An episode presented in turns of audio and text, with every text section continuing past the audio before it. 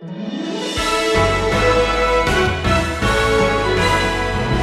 Word of God is intended to revive. In our age of exposure to the truth, we have books and we have conferences and we have sermons and we have tapes and we have TV and we have radio and we have studies and all of that. All wonderful stuff. Yet tragically, subtly, the believer, as Lewis wrote, so traffics in the holy things that they lose their sense of awe of the holy things. The Christian community, as one professor of mine used to say, the Christian community is like a poor photograph. It's overexposed to the light and underdeveloped.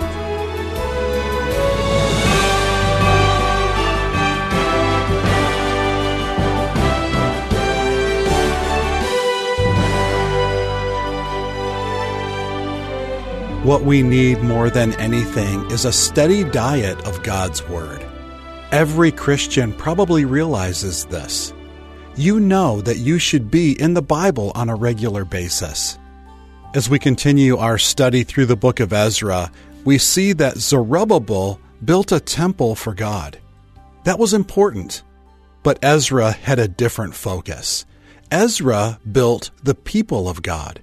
He led them out of spiritual darkness into the light of spiritual truth. And today, you'll discover how God intended for Ezra to help us have the same commitment. Here's Stephen Davey with a lesson called The Puzzle Picture. We've just completed our study of um, Ezra chapter 6. Between chapter 6 and 7, while in your Bibles it's only separated by about a half an inch, in real life, there's about a 58 year gap. The first phrase of Ezra chapter 7 and verse 1 says, Now after these things. But Ezra doesn't tell us what these things were, at least not in this book. We can piece the timeline together by studying other books and, and learn that a lot of things happen. One of the things that happened was the marriage of a king to a beauty contestant winner named Esther. We also know that during the period of time between Ezra 6 and 7, the excitement of the temple completion had worn off. Zerubbabel had sort of faded into the background. Nehemiah has not yet come. The city of Jerusalem still uh, lay in ruins at this point. The people are all farming their land and they're enjoying their lives. And in terms of a relationship with God, they've sort of slipped into this mediocrity and, in fact, compromise as they are beginning at this point to intermarry with the pagan Gentiles around them. Frankly, the pioneering excitement is gone between chapter 6 and before you reach chapter 7. Zerubbabel had built the temple. Nehemiah will come along later and build the city. But they desperately need someone who, at this critical juncture, will come along and build the people. They needed a reformation. And a reformation, ladies and gentlemen, throughout the history of our world has always occurred when the Word of God intercepts a life, and that life chooses to obey, as we've been talking and singing, that produces reformation. And what you needed here in, in this uh, period of time was a reformation of the nation, Israel. They needed to have someone who would come along and interject into their lives the Word and to build the people. Think of Martin Luther, who was quoted earlier a reformer of the 1500s, who wrote these interesting words I have made a covenant with God that he send me neither visions nor dreams nor even angels. I am satisfied with the gift of the Holy Scriptures, which give me abundant instruction in all that I need to know, both for this life and for that which is to come. You read a statement like that, and then you do not wonder any longer why this man was so pivotal in church history he intercepted a, a wayward people with the Word of God.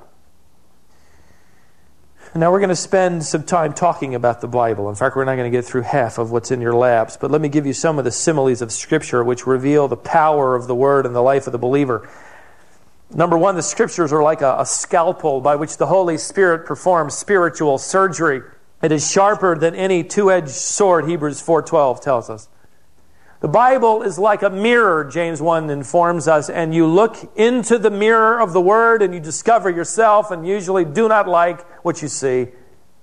You are overwhelmed with your depravity on the one hand, your weakness and failure on the other, and your deep need for God. And then you look into the Word as it were a, a, a window, and you see the glory of this gracious God who met you in your depravity and rescued you and made you, John 1.12 says, a member of the family of God. The Bible is also like a time machine. It transports you back into time and you discover the nations and lives of people that are intended to instruct and deepen and encourage and challenge your lives. And then that time machine sort of whisks you into the future and you discover in Revelation 20 and 21 what the new heaven is going to look like and this new earth and, and all that God has intended for the believer in this little microcosm of this, this one passage stunning truth. The Bible is also like a bodyguard, David wrote in Psalm 119:11, you treasure it in your heart and it will protect you from sin. The Bible is also like a general store, 2 Timothy 3:17. The Bible is profitable and it is capable, the text tells us, of equipping every man of God, every woman of God, every believer for every good work. The word equip in the original language literally referred to the stocking of a wagon that's about to embark on a journey. You want to have the supplies you need for life, you find it in the Word. And that's kind of like going to the general store and stocking up. The Bible is like a suit of clothing. In Titus 2:10, Paul told Titus to adorn the doctrine of God, to put it on like I put on this jacket. We wear the truth of God out into society. We live the truth. It's, it's part of our clothing, as it were. We adorn ourselves, we robe ourselves with the truth of God revealed in the Scriptures. We wear the Word, we love the Word. And when people see us, they, in effect, read the Word, the way we live. Those are just a few. Several of the activities of the Bible that are clearly spelled out. The Bible convicts there's no creature hidden from his sight, but all things are open and laid bare to the eyes of him with whom we have to do. Hebrews 4 12 and 13. Somebody wrote into the flyleaf of my Bible in college either this book will keep you from sin or sin will keep you from this book. There's something terribly convicting about going to the Bible when you're in sin. And that's one of the purposes of the Word. It convicts, it challenges, it, it sort of hollers and screams, Stop! The truth, secondly, of these pages regenerates, that is, it brings to life the person that's dead in sin and trespasses. Faith comes by hearing, and hearing by the what? The Word of God. So it has a life giving sense. Peter wrote in 1 Peter 2 or 1 22 to 25, For you have not been born again of seed which is perishable, but seed which is imperishable. That is through the living and abiding Word of God which you had preached to you. Third, the Bible nurtures a believer, and we're told to, like newborn babies, desire the sincere milk of the Word so that you may grow thereby. Paul wrote. Like babies, desire the Word. Does that describe us? How does a baby desire to be fed? Have you ever noticed her diplomatic methods of getting her attention? No, the whole household is up. Feed the baby, please. Those dreaded words, it's your turn.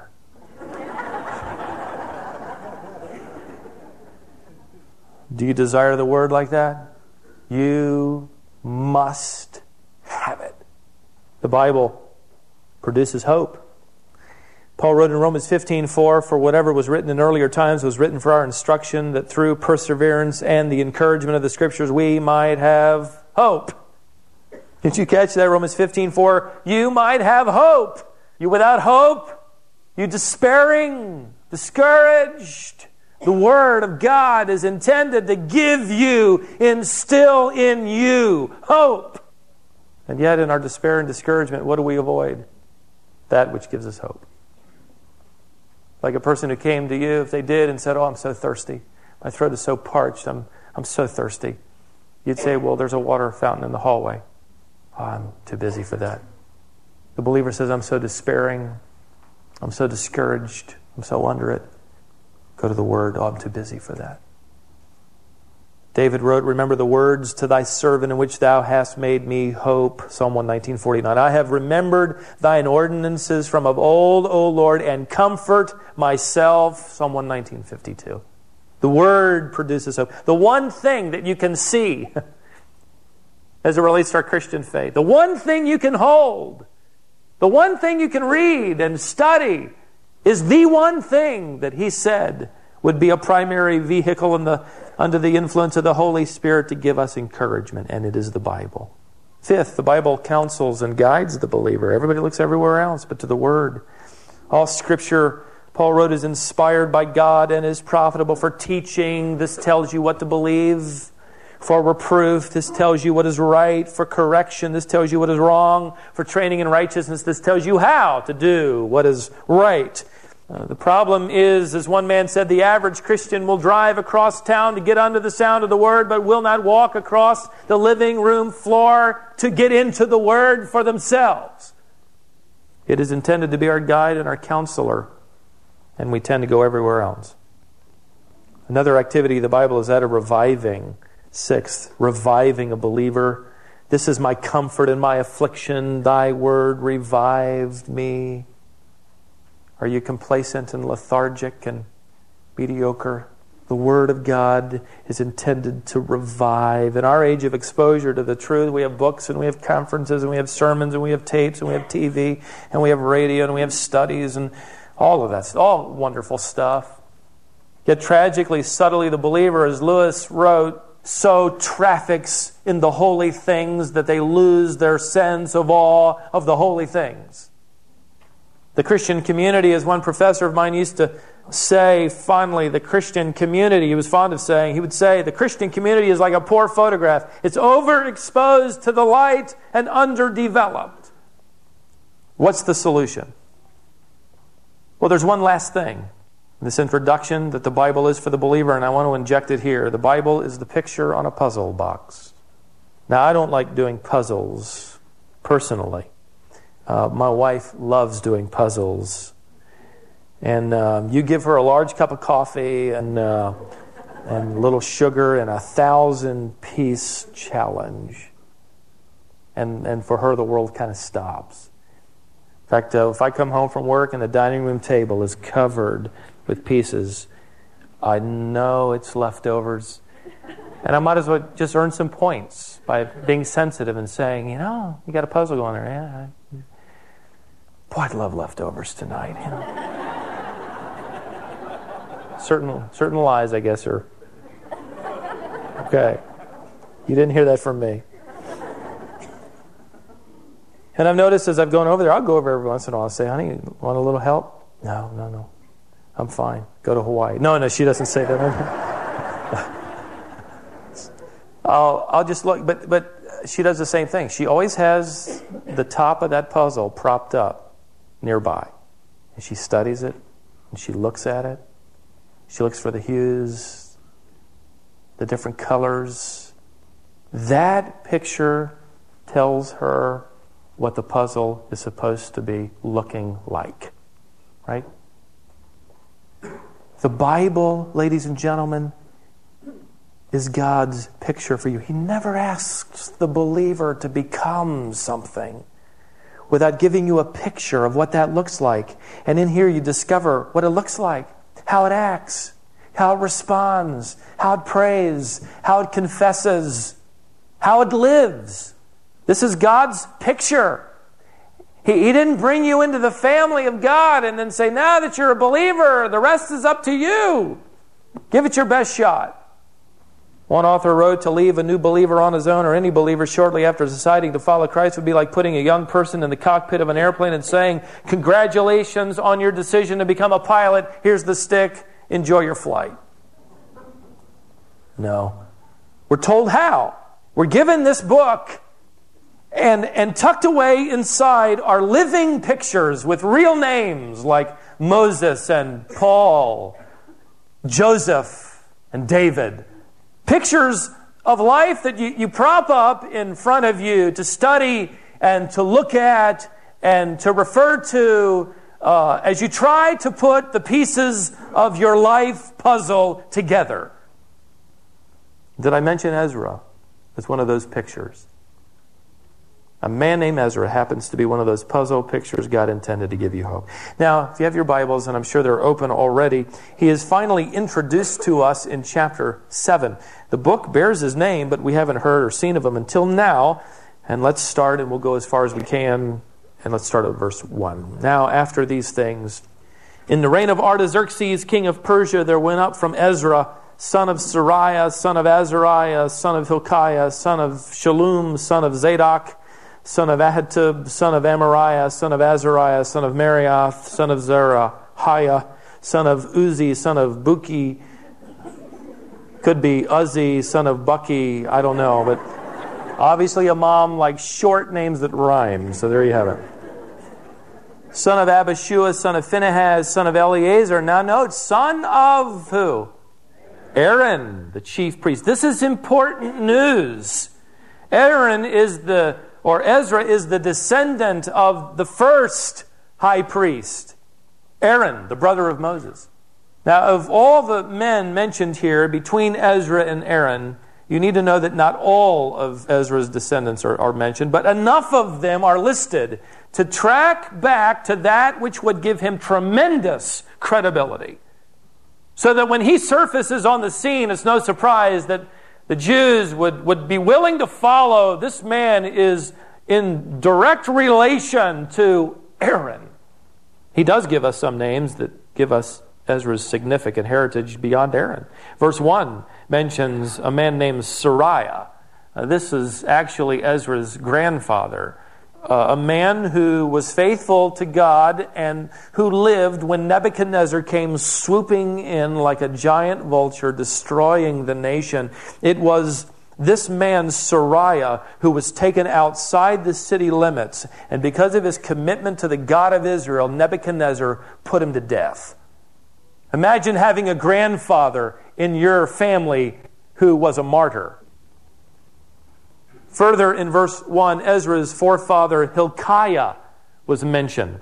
In 1 Kings 22, you discover the story of Hilkiah. Josiah was the young godly king who ascended the throne, and he wanted to reform the nation. And it was Hilkiah uh, who discovered the forgotten book of the law they had gone without the truth of God's word, and it would be Hilkiah who would intersect the nation with the truth of the word, which would bring reform. And I find it very interesting that Ezra, generations later, would do virtually the same thing. Even further back, you notice in verse 2 is the mention of Zadok.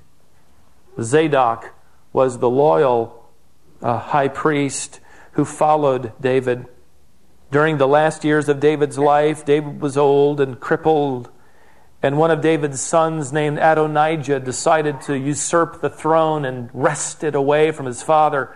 Adonijah decided to follow in the footsteps of his older brother Absalom, and so he attempted this coup. It was Zadok who remained loyal to old, crippled King David, who followed the orders of David and risked his own life by going and anointing the younger son of David named Solomon to the throne. What a heritage! Men who were faithful and courageous, who were in this bloodline that would produce another courageous picture for us named Ezra. By the way, you may be here today. You're the son or daughter of a long line of godly men and women. You can look at mothers and grandmothers and great grandmothers and grandfathers and great grandfathers and talk of their faithfulness to God. Don't take it for granted. Build on it. Stand on their shoulders. Don't ever take it for granted. Thank God for it.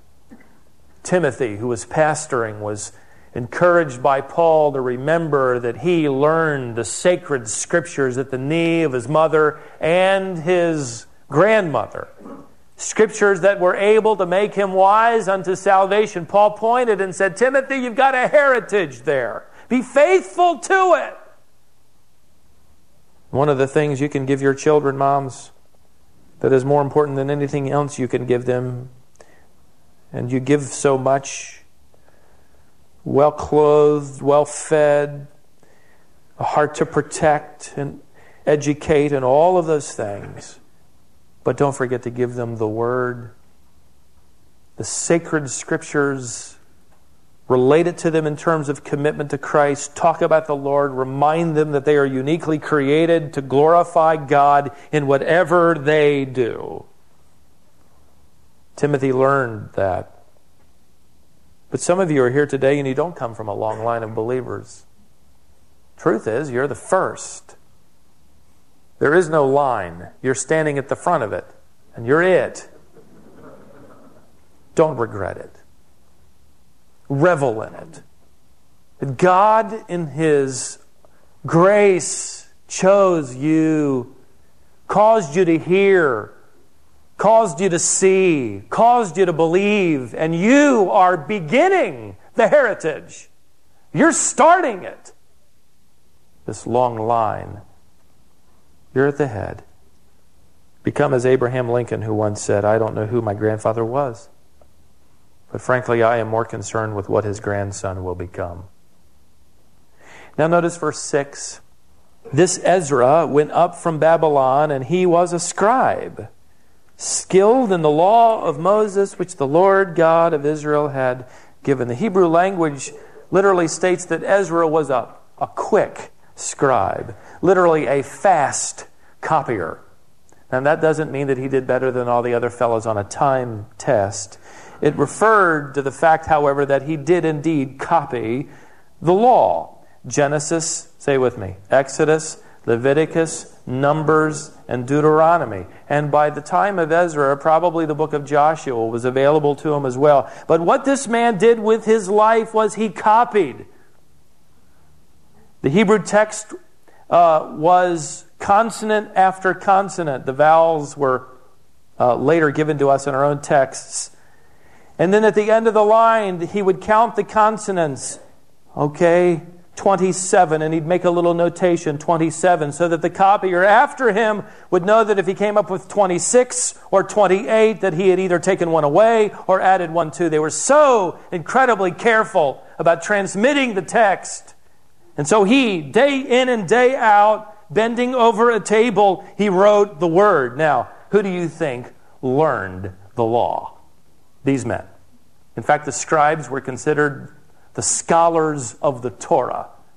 You can imagine. If you've ever tried to memorize a verse of Scripture, and I hope you do, but if you write it out, then you see it, you're working with it, and you learn it better. Well, here he is throughout life writing out the Word. He was a man immersed in the Word. So I want you to know, ladies and gentlemen, that the thing that made Ezra stand out among his peers was not who his great grandfather was. That was important, in that he could trace his lineage back. It wasn't his heritage, it was his heart. In fact, you can sneak down to where we'll spend the rest of our time next Lord's Day and read verse 10. For Ezra had set his heart to study the law of the Lord and to practice it and to teach his statutes and ordinances in Israel. Is it any wonder that generations after Ezra would refer to him as the second Moses? They called him that because he led his people into the green pastures of God's provision through his word. Zerubbabel built the temple, Nehemiah will build the city, but Ezra will build the people. He will intersect their lives with the word of God. And by the way, that is the mission for every believer here today because you are a priest. These banners, by the way, have that's the ministry. That's the mission of the church. Not building brick and glass, building people. Are you involved in building into the life of somebody else through the Word of God? It Could be a child, could be a neighbor, could be a friend, could be a spouse, could be a Bible study class, a Sunday school class, can be a, a, a, any number of things, but are you a man or a woman that just creates reformation? Ezra did. That's the picture we see here.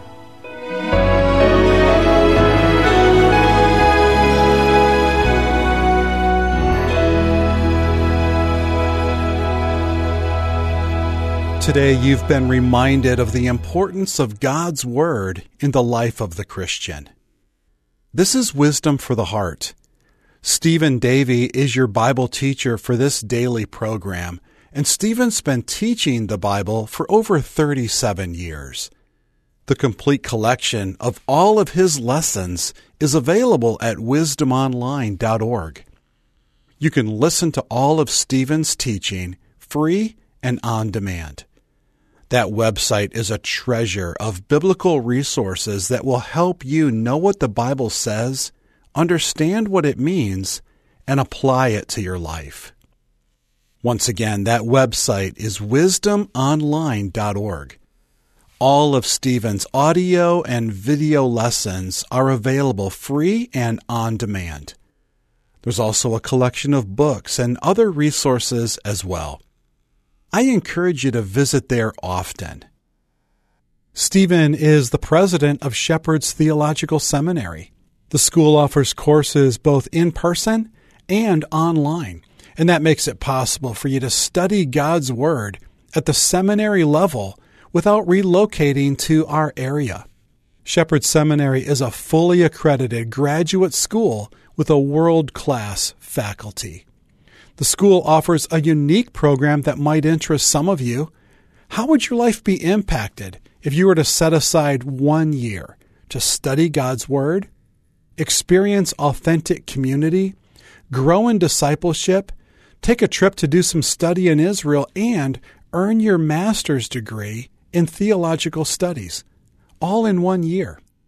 Shepherd Seminary offers a program called the Shepherd's Institute and you can experience all that I just described. We've had men and women join us right out of college and before entering the workforce. We've had men join us who believed they were called to be a pastor. They did this program to start their education and then jumped into the Master of Divinity program. Whatever God has called you to, investing one year like this will help you.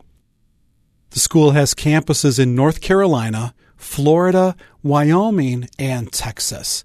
We also have an opportunity for you to save a little bit of money because we have a discount code you can use to get a free application to Shepherd Seminary. When you apply, simply use the word wisdom. Again, that discount code is wisdom, and that will give you a free application to Shepherd Seminary. Visit wisdomonline.org, scroll all the way to the bottom of the page, and you'll see a link to Shepherd Seminary. Learn more about that today, then join us back here next time for more wisdom for the heart.